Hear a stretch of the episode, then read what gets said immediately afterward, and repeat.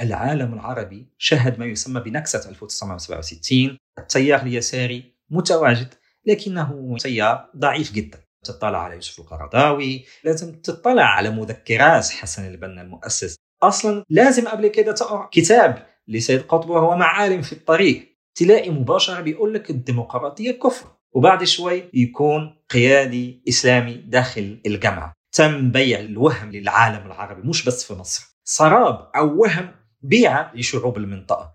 طرح فاشل وطرح فاشي وطرح يؤسس للعنف وللإقصاء وللتطرف. الإصلاح الديني ده بقى أمر مستعجل ولازم نمشي فيه.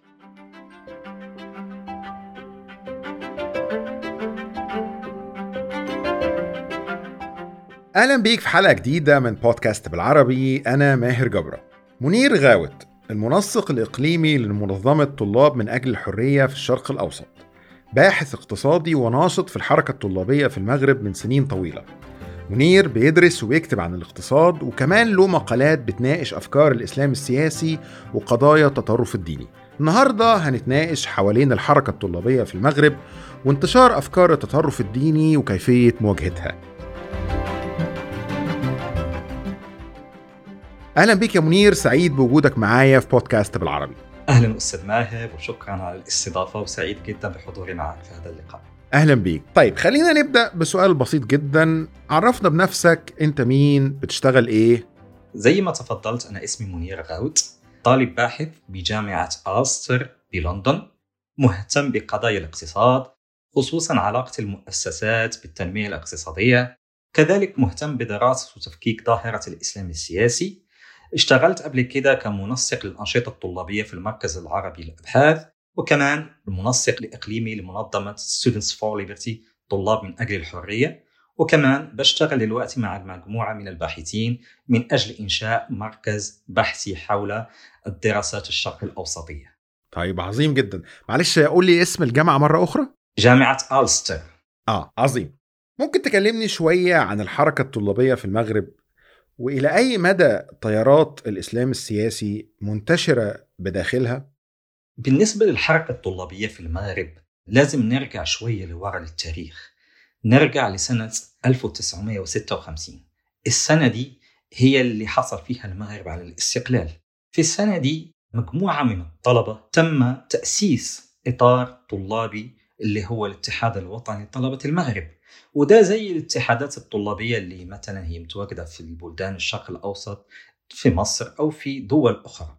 وده الإطار ده كان بيشتغل حول قضايا الطلاب فيما يخص دراستهم فيما يخص أحوالهم المعيشية. وكان بالنسبة للإطار ده كان ينتمي أو كانت له شراكة مع حزب مغربي اللي هو حزب الاستقلال وده حزب عريق قوي زي مثلا نقول حزب الوفد في مصر. الحزب ده حزب الاستقلال كان بيشرف على الاتحاد الوطني لطلبة المغرب. وكان توجههم في الأول توجه محافظ شوي. لكن بعد كده مع مرور الوقت ومع مرور الزمن يعني لغاية بداية الستينات العالم بدأ يعرف موجة جديدة بدأ يعرف الصراع ما بين المعسكر الشرقي والمعسكر الغربي. وده حيأثر على المشهد الطلابي في المغرب وحيأثر كذلك على المشهد السياسي. في المغرب. لأن خلى تيار جديد بدأ ينشأ في المغرب وهو التيار اليساري.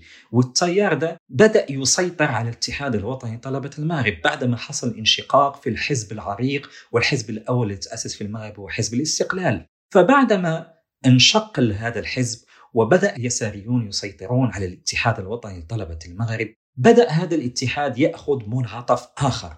مش زي اللي كان عليه في الأول اللي هو منعطف يعارض فيه الحكم في المغرب والنظام في المغرب. مثلا في سنة 1962 الاتحاد الوطني طلبة المغرب عارض أول دستور للمملكة. بعد كده استمر هذا الاتحاد في اتخاذ العديد من المواقف اللي هي معادية مثلا الوحدة الترابية في المغرب ودخل في نطاق آخر في نطاق المواجهة المباشرة مع الحكم في المغرب. فالنظام أو الدولة المغربية بعدها قامت بحظر هذا الاتحاد الوطني طلبة المغرب بحظر قانوني ويمنع أي نشاط لهذا الاتحاد. بعد شوية استمر الاتحاد الوطني طلبة المغرب في عمله ولو على أنه لا يتوفر على إطار قانوني. بعد شوي حتى الأواخر الستينات لغاية سنة 1967 بدأ التيار اليساري يضعف شيئا ما في الجامعة وبدأ تيار جديد يطفو. وده مرتبط بالسياق الإقليمي لأن العالم العربي شهد ما يسمى بنكسة 1967 وغير الخريطة الأيديولوجية في العالم العربي وبدأ تيار إسلامي جديد يصعد ويطفو على المشهد. فبدأ التيارات الإسلامية تدخل الجامعة فينقسمون هذه التيارات إلى قسمين. التيار الأول وهو تيار يسمى بجماعة العدل والإحسان. وهذه جماعة معارضة. وهناك تيار آخر وهو تيار حركة التوحيد والإصلاح وهو تيار يقبل بالمشاركة السياسية. ليست له أي مشكل مع الثوابت فيما يخص الملكية أو المشاركة السياسية وتمكن في تأسيس حزب سياسي ودخل الجامعة والعمل الطلابي وأسس العديد من النوادي ومن الجمعيات الطلابية داخل الجامعة. فهذه التيارات الإسلامية هي الأكثر تواجدا في الجامعات المغربية. جماعة العدل والإحسان هي جماعة معارضة وحركة التوحيد والإصلاح. لهم يختلفون في مواقفهم السياسية لكن لهم العديد من المشتركات أي أنهم هم بيرجعوا للفكر الأم وهو فكر جماعة الإخوان المسلمين. طيب إلى أي مدى التيارات دي بتشكل في تقديرك نسبة قد إيه من الحركة الطلابية في المغرب؟ اليوم المشهد الطلابي أو الحركة الطلابية في المغرب التيارات دي مكتسحة العمل الطلابي. التيار اليساري بعد فترة مرحلة السبعينات والثمانينات وحتى التسعينات ضعف هذا التيار بشكل كبير بالرغم على أنه حدث هناك صراع كبير جدا داخل الجامعات ما بين التيارات الإسلامية أو ما بين التيارات اليسارية. وللأسف سقطت أرواح ما بين التيارات الاثنين. لأنه لحد دلوقت لا زالت هناك محاكمات فيما يخص الجرائم أو القتل اللي حصل ما بين التيارين الاثنين. فالتيارات الإسلامية هي مسيطرة أو مكتسحة بشكل كبير جدا العمل الطلابي في المغرب. التيار اليساري متواجد لكنه تيار ضعيف جدا. أتذكر في أحد لقاءات الدكتور سيد القمني المفكر المصري اللي توفى في فبراير السنة دي قال جملة مهمة جدا أنا مش بنساها. قال إنه الطالب اللي بيدخل الجامعة وعايز يتعلم سياسة وعايز يشتبك مع الشأن العام في الأغلب ما بيلاقيش قدامه غير بديل واحد اللي هو الإسلام السياسي. يعني أفكار وتيارات الإسلام السياسي بتنوعاتها سواء الإخوان أو السلفيين أو إلى آخره. طيب هو كان بيتكلم هنا عن الوضع في مصر. إيه رأيك في التصريح ده؟ وهل ده نفس الوضع في المغرب ولا لأ؟ في المغرب يختلف الوضع شوية. يعني لما نقارنه مثلا بدول أخرى زي مصر أو مثلا دول أخرى في المشرق في اختلاف بسيط. مش كبير لكن بسيط. مثلا لنلاقي على أنه لما الطالب يدخل الجامعة ويبحث في سوق الأفكار إن صح التعبير إيه التيار اللي ممكن هو ينضم لي أو إيه التيار اللي ممكن يتعرف على السياسة من خلاله؟ بيلاقي اثنين. بيلاقي تيار يساري ضعيف جدا ويلاقي قدامه تيار إسلامي قوي أكثر تنظيما. الطالب لما يشوف على أنه في تيار قوي وتيار منظم التيار ده بيعرف يسوى الأفكار على عكس التيارات الأخرى اللي هي ضعيفة جدا وما تقدرش تسوى لأفكارها التيار الإسلامي بيقدر على أنه يستقطب الطالب. الطالب ده لما هو بيجي يدخل الجامعة هو بيجي من مجتمع محافظ بيجي بأفكار محافظة. فلما يدخل الجامعة يلاقي مثلا على أن الحركات الإسلامية اللي هي تشتغل داخل الجامعة هي حريصة على أنها تستقطب. مثلا في البداية مثلا في بداية أي موسم جامعي بنلاقي مثلا الحركات الطلابية الإسلامية بتعمل مثلا ما يسمى باستقبال الطالب. بتلاقي الطالب هو لسه داخل الجامعة مش عارف أي حاجة فتبدأ تساعده. فهو بيلاقي على أنه التيار ده أو التنظيم ده بيساعده. فبعد شوي بيتقرب منه يجي مثلا التيار ده يديه مجموعة من الكتب يعزمه على مجموعة من الأنشطة شوي شوي يلاقي الطالب ده دخل الحركة الطلابية الإسلامية شوية يلاقي نفسه بدأ يقتنع بالأفكار دي بافكار الاسلام السياسي شوية يلاقي نفسه دخل الحركة الطلابية الإسلامية شوية يلاقي نفسه بدأ بيترقى داخل الحركة الطلابية الإسلامية. ينتقل من عضو عادي إلى عضو فاعل له مسؤوليات داخل الجامعة داخل التنظيم الطلابي لا شوي نفسه هو كمان بيمارس نفس الدور اللي كان في الأول على أنه مثلا يساهم في استقطاب مجموعة من الشباب مجموعة من الطلبة وبعد شوي يكون قيادي إسلامي داخل الجامعة. التنظيمات الإسلامية الطلابية داخل الجامعة هي أكثر قدرة على الاستقطاب من التيارات الأخرى بحكم على أنها هي تنظيم محكم وقوي على عكس التيارات الأخرى. قبل ما أكمل في الأسئلة عجبني جدا تشبيه سوء الأفكار. لأن أنا دايما لما باجي أتكلم عن مشكلة ليه الفكر الليبرالي مش منتشر في العالم العربي؟ هو جزء منه إنه هو مش موجود في السوق أصلا بدرجة كافية وإن كان موجود في أغلب اللي بيقدموه أو نسبة غير قليلة من اللي بيقدموه هم مش فاهمينه قوي وما عندهمش ما نطلق عليه التأصيل الفكري العميق لفكرة الليبرالية. فأنت بالتالي أنت ما عندكش أصلا هذا الاختيار يعني كأنك رايح تشتري كوباية قهوة بس أنت ما عندكش غير قهوة من نوع معين هي اللي منتشرة في السوق لكن القهوة الأخرى اللي هي مثلا الليبرالية دي مش موجودة إلا بشكل نادر يعني. فأنا حبيت بس أعلق على إنه أنا عجبني جدا تشبيه سوق الأفكار اللي أنت اتكلمت عنه يعني. أثناء التحضير كنت بتكلمني على فكرة التأهيل الفكري للطلبة اللي بيحصل جوه الأسر الطلابية للإخوان المسلمين. وكنت بتكلمني على إنه كان بيطلب منهم يقروا كتب معينة زي كتب سيد قطب. ممكن توضح لي ده أكتر؟ إزاي بتحصل عملية التأهيل الفكري دي؟ دي بتعتبر من الوظائف الاستراتيجية اللي بيشتغلوا عليها التنظيمات الطلابية ذات التوجه الإسلامي. بتلاقي مثلا في كل إرشاداتهم اللي هي موجودة ومتوفرة على إن لما الطالب يقرر ينخرط في في التنظيم بيدوا له مجموعة من الكتب لازم يقراها. تبقى زي خريطة معرفية أو فكرية للطالب. مثلا في الأول تلاقي يقول لك لو أنت حابب تتعلم وتعرف تفسير وتعرف القرآن زي ما نزل لازم تدرس أو تقرأ كتاب في ظلال القرآن للسيد قطب.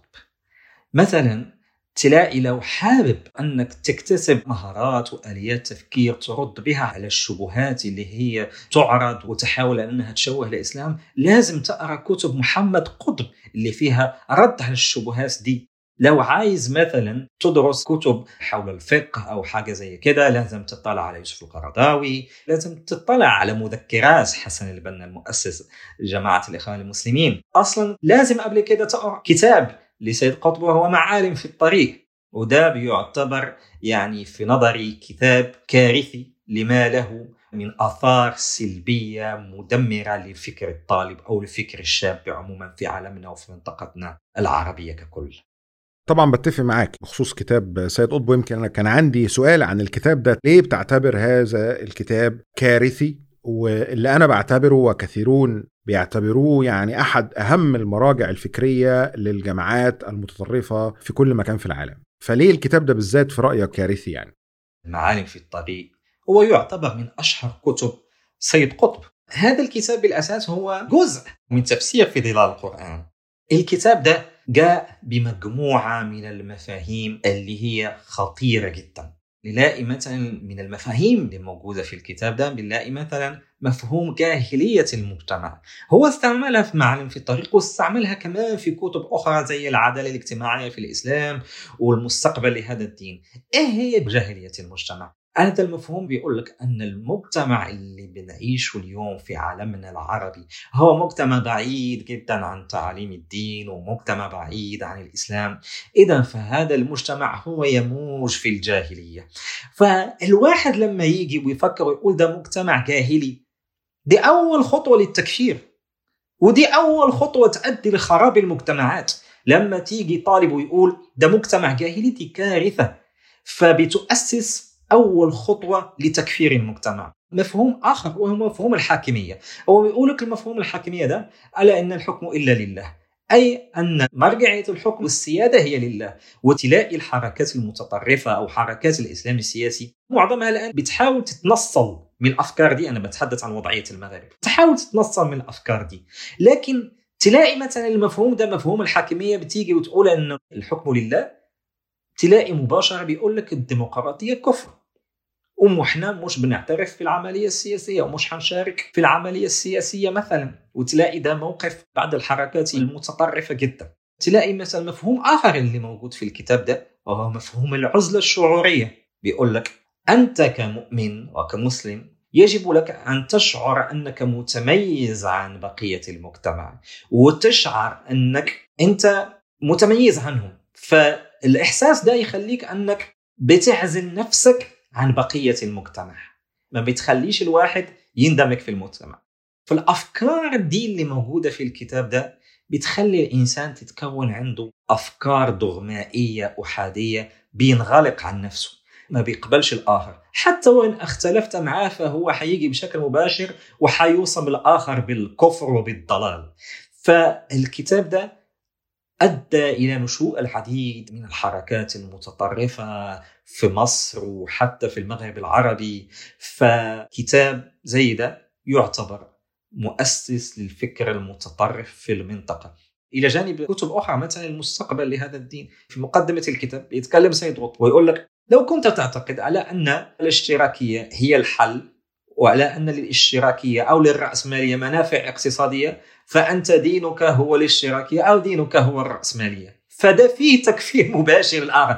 فبيخليش مثلا لك على ان تقول أنا مثلا لي عقيدة أنا مسلم ولكن لي موقف فيما يخص الاقتصاد على أنه الرأسمالية لها منافع كثيرة على الاقتصاد فهو في نظر السيد قطب لا أنت ما بقيتش مسلم اللحظة دي.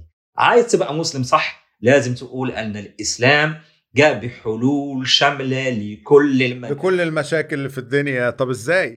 دي وجهة نظر الأصوليين في كل الأديان مش بس في الإسلام يعني انه إنه إحنا عندنا حلول لكل المشاكل لمشاكل التعليم والصحة والاقتصاد وكل حاجة مكتوبة وكأنه المجهود البشري والحضارة البشرية خلاص خلصت عند هذه النقطة. طب إحنا نعمل إيه؟ لو كل الحلول موجودة يبقى ليه ندرس مثلا وليه ناخد درجات علمية وليه نفهم أكتر وليه نطور من نفسنا لو كل حاجة موجودة؟ شر البلية ما يضحك. يعني مثلا أنا كنت ببحث يعني قبل فترة كده بسنوات فلقيت مثلا الناس اللي عندهم توجه أصولي مثلا حتى وصلوا ما يسمى بيقول لك حنتحدث في الفيزياء الإسلامية وأي حاجة ونرسل عليها إسلامية. طب إسلامي أي حاجة إسلامية.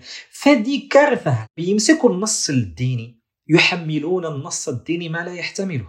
يعني هو ده مش دور النص الديني إن هو يقدم لي نظريات فيزياء ولا نظريات فلك ولا حتى نظريات اقتصادية. ده دوري أنا. حتى الدين بيقول كده أنتم أعلم بشؤون دنياكم.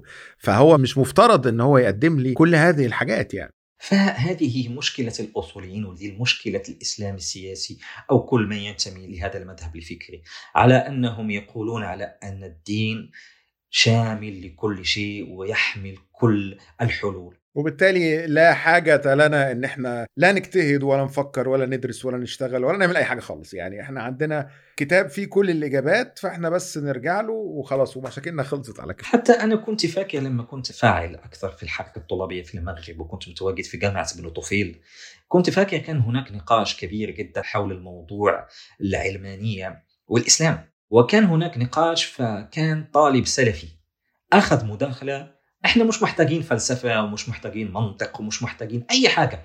إحنا عندنا قرآن كريم فيه الحلول لكل شيء. فيه الحلول لكل شيء. عايزين مشكلة في الاقتصاد؟ حنرجع للقرآن. المنطق ده بيضر بالدين أكثر لأنه حتى إن فشل الأحزاب الإسلامية فشلت في التدبير السياسي طب مين اللي فشل؟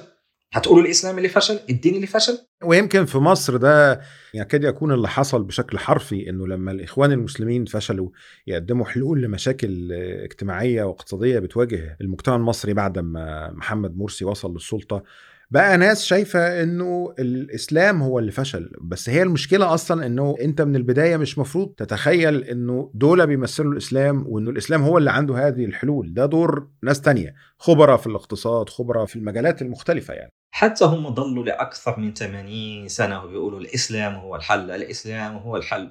لما قول للتدبير السياسي واختارهم الناس طلع كل ما كان يردد بشعارات على أنها هي شعارات وهمية. تم بيع الوهم للعالم العربي مش بس في مصر. كل التيارات الإسلامية باعت الوهم للشعوب وباعت الوهم للناس البسطاء حتى على أن بعد ذلك اصطدموا بواقع مرير جدا.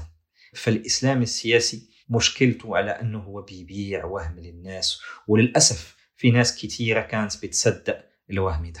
جزء من إنه ناس كتيرة ابتدت تعيد تقييم توجهاتها وأفكارها تجاه تنظيمات الاسلام السياسي هو لما الإخوان وصلوا للسلطة في مصر وابتدت ناس كتيرة تشوف إنه ده مفيش حلول ولا حاجة ده إحنا زي ما أنت كنت بتقول شعارات شعارات شعارات لكن ساعة الجد لقينا نفسنا مفيش حلول حقيقية يعني. وقبل ما أنقل يعني أنا في الحقيقة مبهور بقدرتك. اولا إنك تتكلم مصري وإنك متابع الأحداث في مصر كما لو كنت مصري. مش مصدق أنا أنا ما زلت شاكك فيك يعني. دي مصر دي غالية على قلبي جدا والله. بس أنت متابع اللي بيحصل بالتفاصيل والتواريخ آه. وأسماء الشخصيات بشكل في الحقيقة أبهرني يعني أنا شخصيا يعني. والله مصر يعني كان بيربطني وما زال يعني يربطني بها يعني على المستوى الوجداني. حب كبير جدا. فأنا بعتبرها بلدي الثاني يعني. عظيم جدا. طيب أنت كنت كاتب مقال بعنوان لمن تقوم الدولة الإسلامية. الاسم ده هو الكتاب للمفكر السوداني دكتور عبد الوهاب أفندي. ممكن تكلمني شوية عن الطرح الرئيسي في هذا الكتاب؟ الكتاب ده هو بيتمحور حول نقد مفهوم الدولة الإسلامية اللي بتطرحه الحركات الأصولية الإسلامية. وهو في الكتاب ده انطلق أولا من سياق نشوء المفهوم. إزاي نشأ المفهوم ده؟ هو بيعتبر إلى أن المفهوم ده هو نشأ لسببين. السبب الأول هو الحقبة الاستعمارية والسبب الثاني هو سقوط الإمبراطورية العثمانية أو زي ما يحب الإسلاميين بيقولوا الخلافة العثمانية. أول مرة يلاقي مثلا المسلمين على أنه في دولة جديدة ما بتجمعش ما بين سلطة سياسية وسلطة روحية.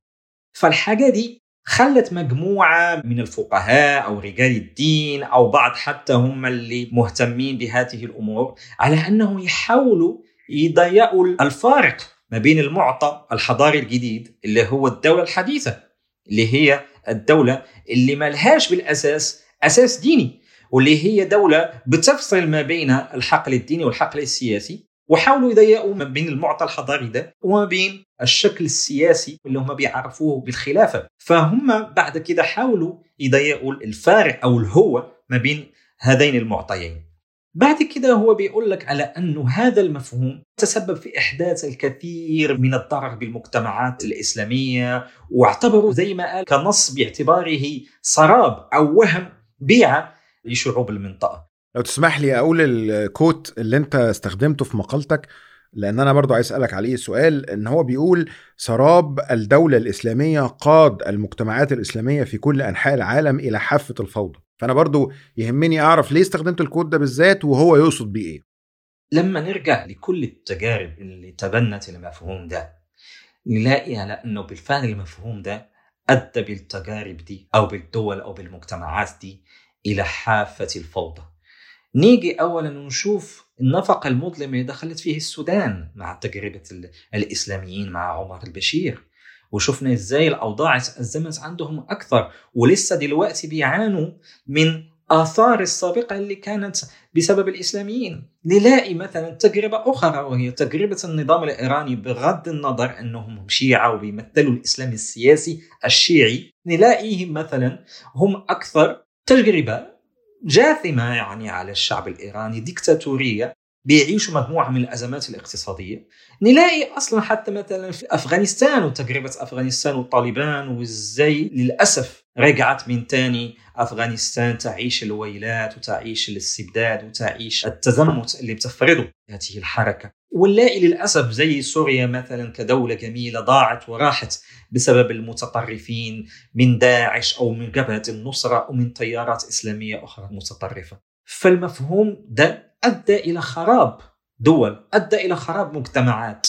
فبيؤكد عبد الوهاب الأفندي كمان في كتابه على أن على أن الإسلاميين بالأساس بيقولوا بيسوقوا للمفهوم ده ولكن ليس لديهم تصور واضح للتدبير السياسي كيف يكون كيف سيكون هذا التدبير لأنه لديهم فراغ قانوني أو دستوري في كيفية تفسير نظام الحكم الإسلامي. ويرجع ده مثلا ويتحدث ويقول لما نرجع لتجربة الخلافة الراشدة ما هياش نموذج نلاقي فيه نموذج للحكم واضح. وبيعتبر كمان على أنه في الفترة دي تم إضفاء عليها طابع القدسية. والأساس على أنه كل لمن مروا في التجربة دي هم بشر. ما همش أنبياء ولا هم قديسين هم بشر لهم أخطأهم. على المستوى التدبير وعلى المستوى السياسي. كذلك بيقول عبد الوهاب الأفندي أن الخلل الثاني يتجلى في سعي تفسير تصرفات وأعمال الخلفاء الراشدين في عزلة عن المحيط والظروف اللي التي كانت محددا في تشكيل قرارات هؤلاء أي الخلفاء الراشدين. أي لو عايزين نعرف حقيقة تصرف السياسي للخلفاء الراشدين لازم نرجع للتاريخ وللسياق السياسي عشان هي تجربة بشرية محضة ما هيش تجربة ترتقي إلى القدسية أو تجربة للقديسين. فهو في النقطة دي يتقاطع مع الشيخ الأزهري علي عبد الرازق اللي كتب كتاب شهير جدا وهو يعتبر مرجع اللي هو الإسلام وأصول الحكم. وهو يطمح على أربع نقاط رئيسية. بيقول أن رسول الإسلام لم ينشئ دولة وكانت سلطته روحية لا غير. الحاجة الثانية الإسلام لم يحدد أي نظام معين للحكم ويمكن للمسلمين أن يختاروا أي نظام حكم يرونه مقبولا أي أن الإسلام ما جاش بنموذج سياسي واضح قال لك النظام ده لازم تتبعه هو جاء بقيم جاء بقيم الرحمة العدل الإحسان ودي بالأساس هي قيم تعتبر مشتركة قيم إنسانية.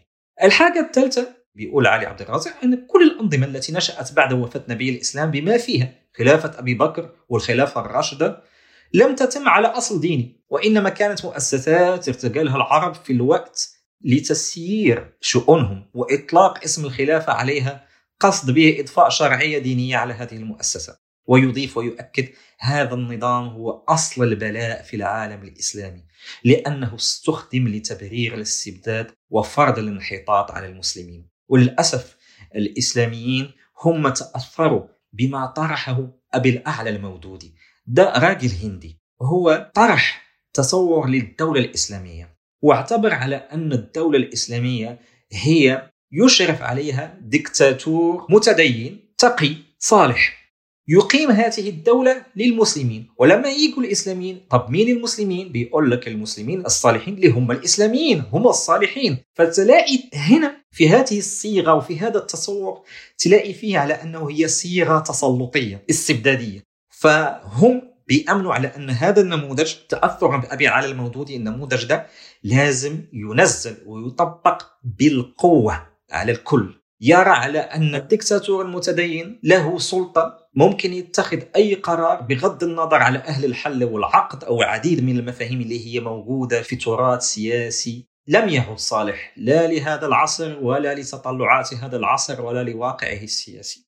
فيرى على أن هذا الدكتاتور المتدين يتخذ قرارات حتى وإن لم تكن تتوافق مع إرادة الشعوب لأنه هو الحاكم بأمر الله وهذا تصور واضح زي ما بقول تصور نموذج الدولة الثيوقراطية أي دولة الحق الإلهي اللي هي بتحكم باسم الإله. وهنا الإسلاميين هم تأثروا بالنموذج البولشوفي اللي هو فيه تطبيق وتنزيل المبادئ اللي هي شيوعية بالقوة. عبد الوهاب الأفندي بيذكر في الكتاب بيقول لك مفهوم اللي جاء به بالأعلى المودودي أو حسن البنا فهي تصور هي قريبة جدا للدولة الشمولية زي مين؟ زي أي دولة إيه؟ زي الدولة الشيوعية مثلا اللي هي دولة ديكتاتورية تطبق مبادئها وما تريد بالقوة وهو على عكس ذلك بيقول لك اللي لازم المطلوب دلوقتي لازم يكون هناك دولة سماها زي كده إسلامية محورية تتأثر بالتجربة الأمريكية في تنزيل الدستور والتجربة الكندية لتؤسس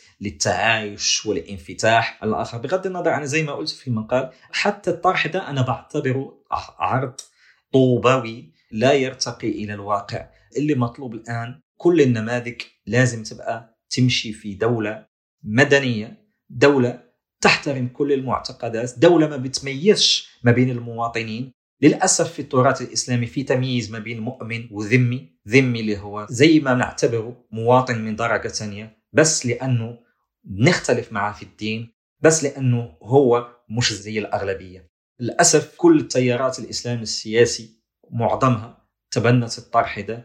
وللأسف هي لا زال بعضها يعني يتبنى هذا الطرح. وهو طرح أثبت التاريخ وأثبت الواقع على أنه طرح فاشل وطرح فاشي وطرح يؤسس للعنف وللإقصاء وللتطرف.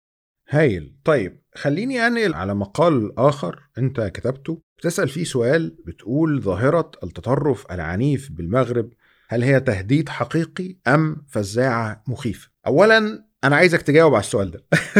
ده أول حاجة. لأنه بعض الناس دايما تقول لك آه أنتوا بتبالغوا وإنه لأ وإنه مفيش أصلا تهديد حقيقي ولا حاجة. فأنا عايزك تجاوب على السؤال ده من واقع خبرتك ومن طبعا الطرح اللي أنت مقدمه في المقال. وكمان تكلمني شوية إنه في أحد النقط اللي أنا شفتها اتكلمت عنها هي إزاي بيتم نشر التطرف وتجنيد الشباب عبر الإنترنت. وإن أنت قلت إن دي واحدة من التهديدات اللي بتواجه المغرب. فأنا برضو عايز أسمع منك تفاصيل أكتر عن النقطة دي تحديدا بس الأول جاوبني على السؤال اللي أنت سألته. بالنسبة للتطرف العنيف في المغرب يعتبر تهديد حقيقي بيواجهه المغرب. ومش بيواجهه بس دلوقتي هو بيواجهه من سنين طويلة. منذ تقريبا من بداية التسعينات والمغرب بيواجه التهديد ده. فالمغرب للأسف تعرض لتفجيرات دامية محزنة. قام بها مجموعة من الشباب اللي هم تأثروا بالفكر السلفي المتطرف.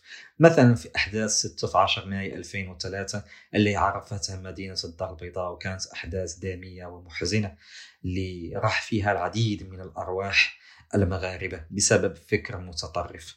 للأسف المغرب لسه دلوقتي بيواجه التطرف ده لكن المغرب حكومة وجهاز أمني ومجتمع مدني قدروا على أنهم يقلصوا أو يخلوا التهديد ده يتراجع عما كان عليه من قبل ولكن لسه دلوقتي بنواجهه. لسه دلوقتي يوم على يوم بنسمع المغرب استطاع على أنه أن يفك خلية إرهابية كانت بتجهز لأحداث إرهابية تضر بالدولة أو بمؤسسات الدولة. فالتهديد ده لسه حاضر معنا دلوقتي ولكن المغرب قام بمجهود جبار جدا لمحاربة هذه الظاهرة لا على المستوى التأطير الديني. المغرب خصص مجموعة من الأئمة ومن المرشدين زودهم ودربهم على مستوى كيفية نشر آه، إسلام وسطي معتدل يستطيعون من خلاله على أنه يوصلوا النموذج ده والإسلام ده للناس اللي هي مهمشة وللناس اللي هي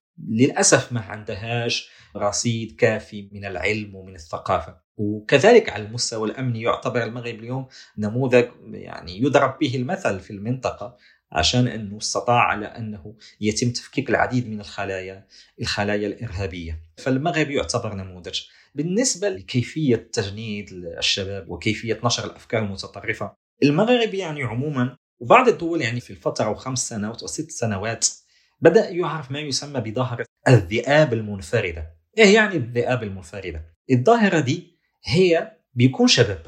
شباب ليس له أي انتماء أو أي ارتباط بأي تنظيم إرهابي. شاب عادي جدا يكون قدامه بس لابتوب وشبكة إنترنت ويبتدأ الشاب ده يتصفح العديد مثلا من المواقع أو من بعض المحتويات اللي فيها أفكار متطرفة. فنلاقي الشاب ده بدأ يتأثر بالأفكار دي. شوية يلاقي نفسه أنه قرر أنه ينتمي فكريا للفكر ده.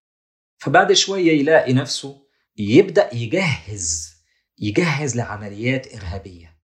بدون أي تأطير وبدون أي تدخل وبدون عامل خارجي بيوجهه. الظاهرة دي هي ظاهرة خطيرة جدا على المغرب وعلى المنطقة ككل لأنه ما فيش تنظيم إرهابي واضح مثلا بيتواصل معها أو بيوجهه. في الظاهرة دي هي ظاهرة خطيره جدا بيواجهها المجتمع المغربي بيواجهها الدولة المغربية. لكن مقارنة بالسابق الظاهرة دي في تراجع هي الظاهرة دي كانت هي منتشرة أكثر بعد سنة 2015 و16 لما كان تنظيم داعش الإرهابي في أوجه وكان بيأثر في شباب المنطقة بشكل كبير. فالظاهرة دي تعتبر خطيرة على المجتمع المغربي. طيب أنت في نهاية المقال بتتكلم عن ترسيخ قيم التسامح والتعايش والتعددية في الفكر الجمعي العربي كأساس لمناهضة التطرف والتعامل مع ظاهرة تجنيد الشباب عبر الإنترنت. ممكن تكلمني أكتر عن النقطة دي وهل في رأيك في محتوى رقمي عربي أو محتوى digital عربي كافي على الإنترنت للتعبير عن الأفكار دي؟ أول خطوة دي أنا بشوف انه أول مدخل ليه هي مدخل إصلاح ديني. لا يمكن أن ترتقي كل الجهود اللي بتبذل اليوم لا على المستوى الأمني ولا على المستوى الثقافي وعلى المستوى المجتمع المدني بدون أن نتحدث عن إصلاح ديني. الإصلاح الديني ده ده بقى أمر مستعجل ولازم نمشي فيه.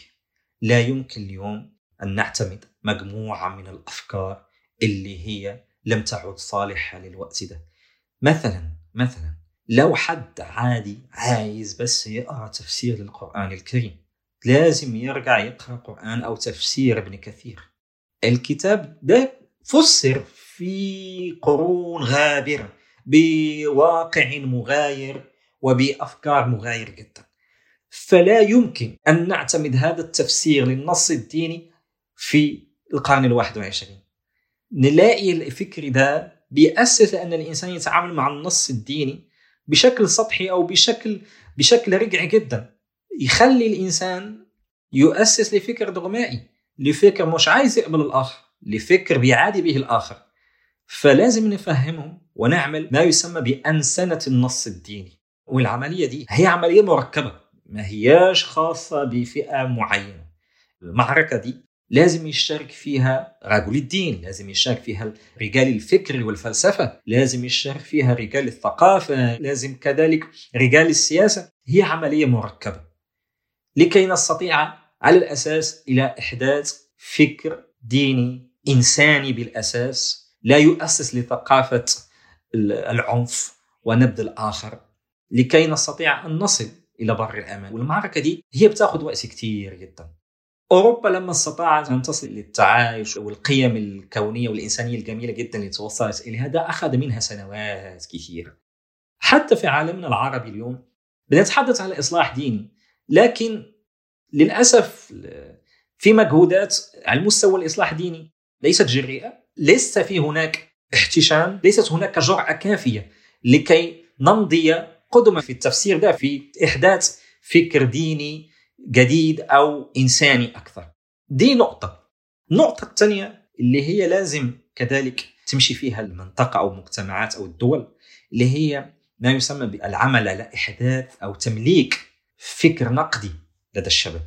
للأسف نلاقي اليوم حتى الشباب الجامعي أو الشباب المتخرج بنلاقيه بيكون فريسة سهلة للتيارات دي. ونلاقي في بعض الأحيان خريجي طب خريجي هندسة متأثرين بأفكار الإسلام السياسي. ليه؟ ما عندهمش ما يسمى بالفكر النقدي. على سيرة التفكير النقدي أو ال critical thinking معظم الدراسات اللي اتعملت في فهم ظاهرة التطرف العنيف بتربط ما بين غياب القدرة على التفكير النقدي وسهولة التجنيد. يعني إنه جزء من إن أنت بتشوف فريسة سهلة أو شخص يصلح للتجنيد هو إنه ما عندوش أي قدرة على إنه يسائلك فيما تطرحه من أفكار. يعني أنت تقول له المسيحي كافر ولابد من إن إحنا نعامله على إن هو كافر و يقول لك حاضر يا مولانا لكن ما يقولكش ليه؟ طب ما يقولكش طيب ما هو مواطن زي زي ولازم أحترمه وعامله بشكل جيد و يعني هو دايما بيدور على الشاب اللي سهل تطويعه فكريا وما عندوش القدرة على إنه يسأل أو يسائل هذه الأفكار اللي طبعا أغلبها أفكار مدمرة وبتؤدي في النهاية إلى الدم وخراب المجتمعات يعني. حتى لما مثلا نرجع للحركات الإسلامية اللي هي موجودة مثلا في مصر نلاقي مثلا قيادات فيها خريجه طب وخريجي هندسة فبتطلع بتقول إزاي واحد خريج هندسة أو خريج طب وصل للفكر ده وبقى متطرف وإنسان إقصائي الظواهري ما هو آه صحيح يعني. صحيح هو ده بالظبط بالظبط يعني أقرب مثال يعني. آه بالظبط هو في دايما تصور إنه هو بالضرورة الشخص اللي بي بيتم تجنيده في جامعات متطرفة دينيا ده هو شخص مش متعلم خرج من المدرسة مثلا وهو صغير وخلاص لكن في الحقيقة إنه في كتير عندهم درجات علمية و لكن زي ما أنت قلت مش بالضرورة إنه الدراسة دي طورت عندهم ملكة التفكير النقدي. عشان كده دايما الدراسات اللي بتتكلم في الاتجاه ده بتقول إنه مهم جدا تطوير ملكة التفكير النقدي عند الشباب. صحيح ومثلا في اقتراحات يعني كنت بسمعها كثير جدا عن بعض الإعلاميين أو بعض المهتمين بهذا المجال. في مصر مثلا أنا بشوفه اقتراح موضوعي وعملي ومفيد جدا اللي هو مثلا في الجامعات التقنية اللي فيها علوم دقيقة أن يتم إدماج فيها بعض المواد اللي هي مرتبطة بالعلوم الإنسانية. نعلمهم مثلا في تخصص ولكن نديهم مثلا في الفلسفة في المنطق المواد دي بتخلي بتحرك لدى الطالب ما يسمى بالفكر النقدي. فعلى الأقل بيشكل مناعة ضد الفكر المتطرف أو الفكر الهدام ده. أنا فاكر حتى لما كنت طفل في المدرسة كان ممنوع إن أنا حتى أنتقد رأي المدرس مثلا. يعني فاكر مرة مثلا حل مسألة هندسية وطلعت يعني على السبورة وحلتها ومش عارف إيه فالأستاذ أنا فاكر عمري ما أنسى اليوم ده قال لي لو حلتها في الامتحان بالطريقة بتاعتك مش بالطريقة بتاعتي هسقطك. وهما الطريقتين صح مسألة هندسية فأنت فاكر اللي هي بتاعت عايز تثبت حاجة معينة فأنت بتوصل بخطوات فممكن أوصل بالخطوات دي أو بالخطوات دي. فأنا جربت طريقة معينة وصلت إن أنا أثبت المطلوب. هو قال لي لأ يا تمشي بالطريقة اللي أنا قلتها بالظبط يا إما هسقطك. فاكر كويس جدا في المدرسة تقعد تصم اللي مكتوب في الكتاب مهما كان شكله غير منطقي أسباب الحملة الفرنسية على مصر. واحد كذا اتنين كذا تلاتة كذا يا صديقي العزيز إيه اللي اتطور في تفكير الطفل ده؟ أبار البترول في الصحراء الغربية المش عارف إيه؟ حفظ وصم. يعني بنحول الأطفال الصغيرين إلى ماكينات حفظ وصم. أنت احفظ شوية المعلومات دي خش كبها أنت نجحت وخلاص على كده. هو تفكيره اتطور إزاي؟ وفي عصر جوجل إيه قيمة أصلا إنك تبقى حافظ شوية معلومات؟ صحيح. يعني أنت إيه إيه اللي أنت قدمته لي؟ إيه الاضافه اللي قدمتها ما أنا ممكن أجيب أي معلومة صح. أنا عايزها في ثواني من على جوجل في أقل من ثانية ببقى عارف المعلومة. لكن الفكرة أنت بقى إيه ال skills اللي عندك مهاراتك في التفكير؟ إيه اللي تعرف تعمله؟ إيه اللي تعرف تقدمه؟ المشكلة جذورها ضاربة في اتجاهات مختلفة ومن أساسها نظم التعليم ذات نفسها اللي هي مخصمه فكرة التفكير النقدي مخصمه فكرة الابتكار والإبداع. ولسه على المناهج القديمة بتاعت الحفظ والصم و... والأستاذ اللي بيخش بعصاية و... وفاكر إن هو يعني لما يرعب العيال هو كده يعني عمل أحسن حاجة في الدنيا. مأساة يعني. مأساة. أنا فكرتني بقصة يعني لما أنا كنت تلميذ في الثانوية العامة. إحنا بنسميه تلميذ لما بعد الجامعة يسمى طالب.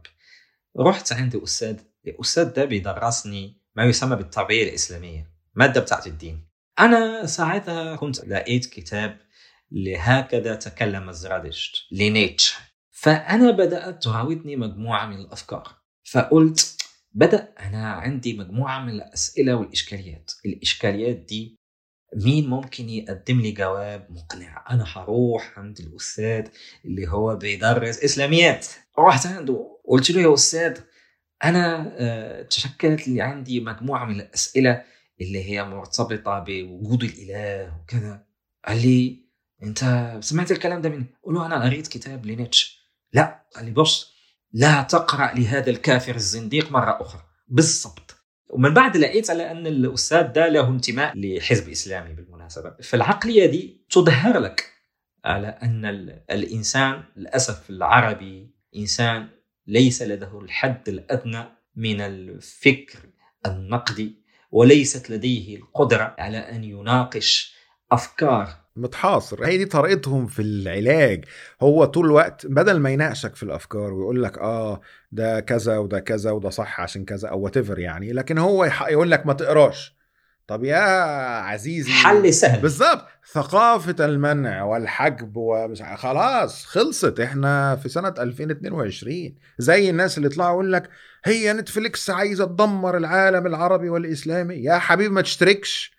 يا حول الله ما تشتركش. هو أنت في حد هيخش بيتك بالعافية؟ يقول لك اتفرج على فيلم من نتفليكس بالعافية. ده واحد بيقدم محتوى وبيعمل أفلام وبينتج أفلام. أنت عايز تتفرج عليها اتفضل وادفع اشتراك. مش عايز. شكرا. هذه الثقافة هو بالنسبة له أي حد بيقدم فكرة مختلفة هو متآمر عليه.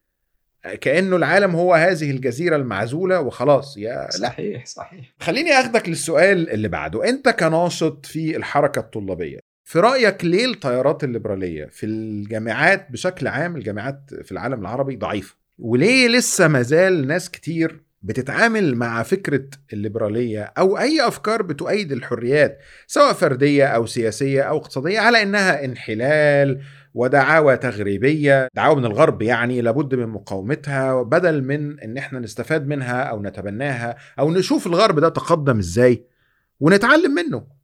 أو إيه القيم اللي على أساسها حقق هذا التقدم؟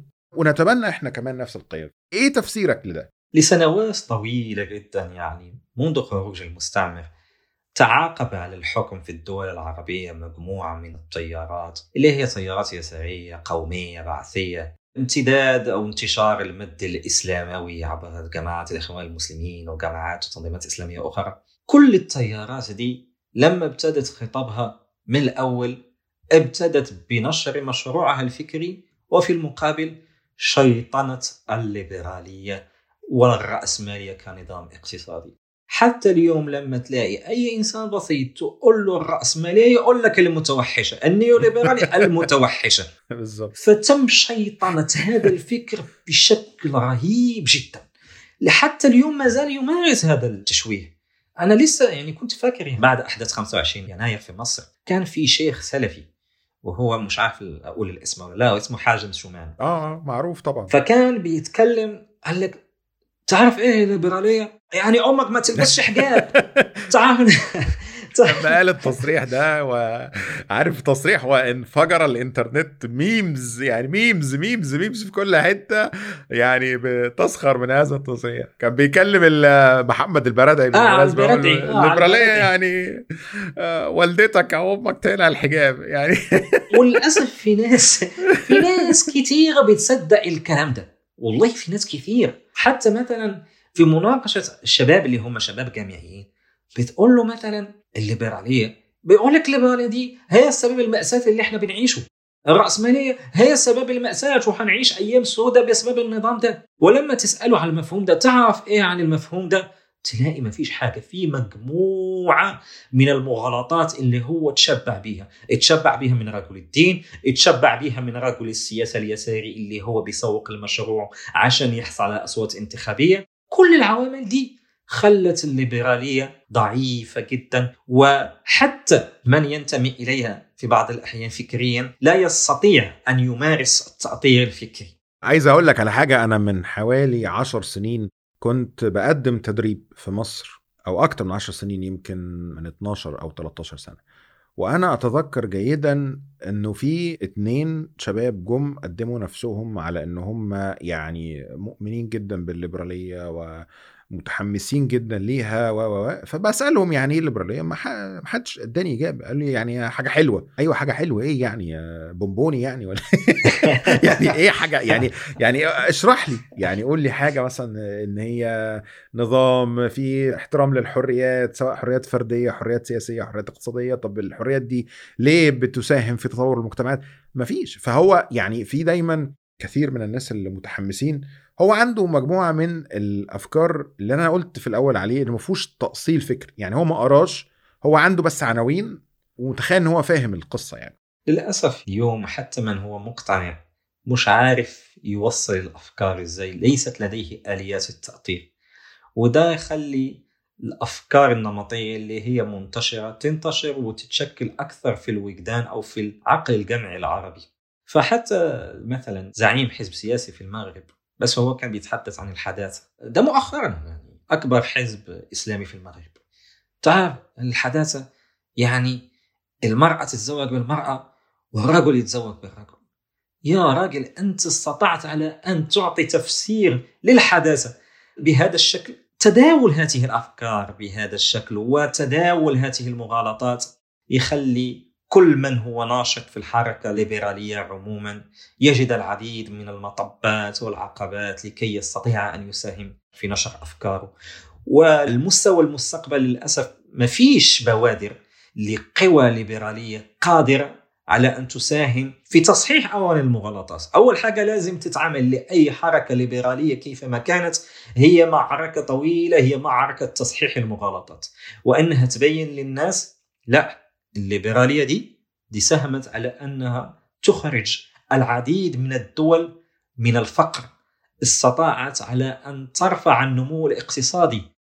بدون الرأسمالية ما كان العالم يعرف هذا التقدم الصناعي والتكنولوجي. هو بدون الرأسمالية ما كنتش أنا وأنت قدرنا نسجل الحلقة دي.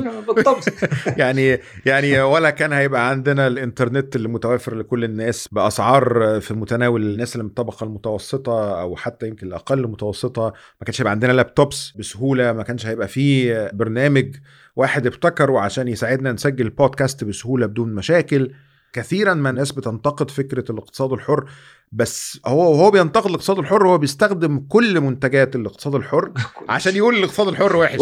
يعني هو بيطلع قدام كاميرا هي نتاج الاقتصاد الحر واستخدم مايك هو نتاج الاقتصاد الحر وإنترنت هو نتاج الاقتصاد الحر عشان يشتم أو يهاجم الاقتصاد الحر باعتبار إن هو حاجة سيئة و و و هي أحيانا بتبقى مفارقة يعني كوميدية يعني دايما بحب أذكرها لما بنتكلم عن الموضوع ده. صحيح. كلمني شوية عن المنظمة اللي أنت مسؤول عنها أو اللي أنت مسؤول عن الفرع بتاعها في الشرق الأوسط اللي هي طلاب من أجل الحرية.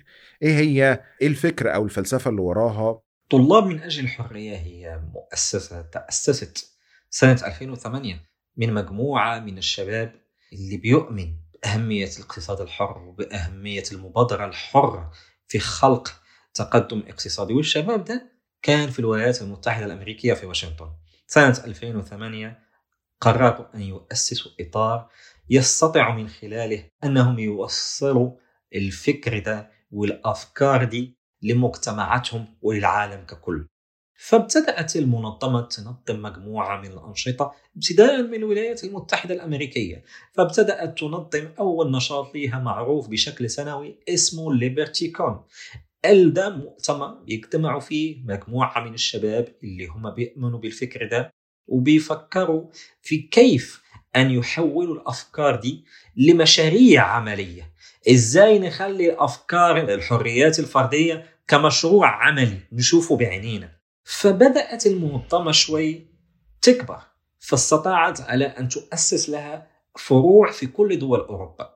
نلاقي مثلا في كل دول أوروبا في فرنسا إسبانيا إيطاليا كل الدول دي فيها فروع لمنظمة طلاب من أجل الحرية تشتغل على أهمية السوق الحر على الملكية الفردية ولأن الملكية الفردية دي هي اللي بتخلي النمو الاقتصادي يتقدم لأنه بدون الملكية الفردية دي الاقتصاد مش حيقدر يتقدم لأنه مش حيكون لدى الفرد حافز أنه يبتكر أو على أنه يبدع شيء يكون مفيد ونافع للبشرية. بدأت الفروع دي كذلك هي تنظم لها مجموعة من الأنشطة حول الأفكار دي اللي هي مرتبطة وتدخل في إطار الليبرالية الكلاسيكية. بعد كده دول أفريقيا بقت متواجدة في أفريقيا وفي دول آسيا. منطقة الشرق الأوسط وشمال أفريقيا وده نربطه بسبب ضعف الفكر الليبرالي أو انعدامه في العديد من دول المنطقة. فقررنا مع مجموعة من الشباب اللي يؤمن بأهمية الفكر الحر بضرورة احترام الحريات الفردية بضرورة الاقتصاد السوق وأهميته ودوره في الإقلاع الاقتصادي والنمو الاقتصادي خصوصا ده نربطه بالسياق اللي إحنا بنعيشه بين في المجتمعات تعيش أزمات اقتصادية. ولسه لما تحصل أزمات اقتصادية كل الدول تلتجئ إلى ما يسمى بتخطيط مركزي. ما فيش أسواق حرة قادرة على أنها تطرح حلول. فنلتجئ إلى الدولة. الأفكار اللي هي داخل فلسفة طلاب من أجل الحرية واللي حاولنا أن نطبقها أو ننزلها في منطقة الشرق الأوسط هي المبادرة الحرة وأهمية الأسواق الحرة. واستطعنا شوي على أننا نؤسس إطار طلاب من أجل الحرية الشرق الأوسط وشمال أفريقيا. ابتدينا في المغرب. عندنا منسقين محليين في المغرب. عندنا منسقين محليين في تونس. عندنا منسقين محليين في مصر في الإمارات. كل المنسقين المحليين دول بيشتغلوا على كيفية نشر الأفكار الليبرالية الكلاسيكية في أوسطهم وفي جامعاتهم. وهي بالمناسبة هي مهمة مش سهلة. هي مهمة صعبة جدا عشان تحاول أنك تبتدي أولا بتصحيح المغالطات. فمثلا إحنا أول ما ابتدينا في المنظمة وإحنا لسه ابتدينا في أواخر 2020 فشفنا أنه أول شيء لازم نشتغل عليه هي تصحيح المغالطات. فأطلقنا برنامج اللي هو فيه مجموعة من المحاضرات وفيه مجموعة من الدورات حول الفكر الليبرالي. تعال نفهمكم إيه يعني اقتصاد حر. تلاقي طالب بيقول لك الاقتصاد السوق ده اقتصاد يؤسس للفوارق الطبقية ويساهم في رفع الفقر. فبعد كده تفسر له وتشرح له لا ده ساهم. بص في مجموعة من الدول تقدمت بسبب ده فبدأ يقتنع. فإحنا نمشي مع الشباب شوي شوي نعمل على تصحيح المغالطات. بعد كده نقول أننا استطعنا أن نقضي شوط اللي هو مهم اللي هو شوط تصحيح المغالطات. عملنا مؤخرا نشاط أو هو يعتبر بملتقى تدريبي للمنسقين المحليين بالمنطقة في تركيا. شفنا تعرفنا على العديد من التجارب اللي اعتمدت الرأسمالية. كان في تدريب لهؤلاء المنسقين حول التخطيط الاستراتيجي حول التسويق للمشروع الفكر الليبرالي. كيف ممكن تخاطب شخص لا يتوافق معك فكريا؟ كيف ممكن على أنك تصحح مغالطات؟ هذه بخلاصة العمل اللي بنشتغل عليه في المنظمة. عظيم جدا منير غاوت. أنا شاكر جدا على وقتك وعلى النقاش الجميل وبإذن الله يبقى لنا فرص أخرى للحوار في المستقبل. أنا سعيد جدا وشكرا جزيلا أستاذ ماهر على هذا اللقاء وعلى هذه الاستضافة. ميرسي يا حبيبي ميرسي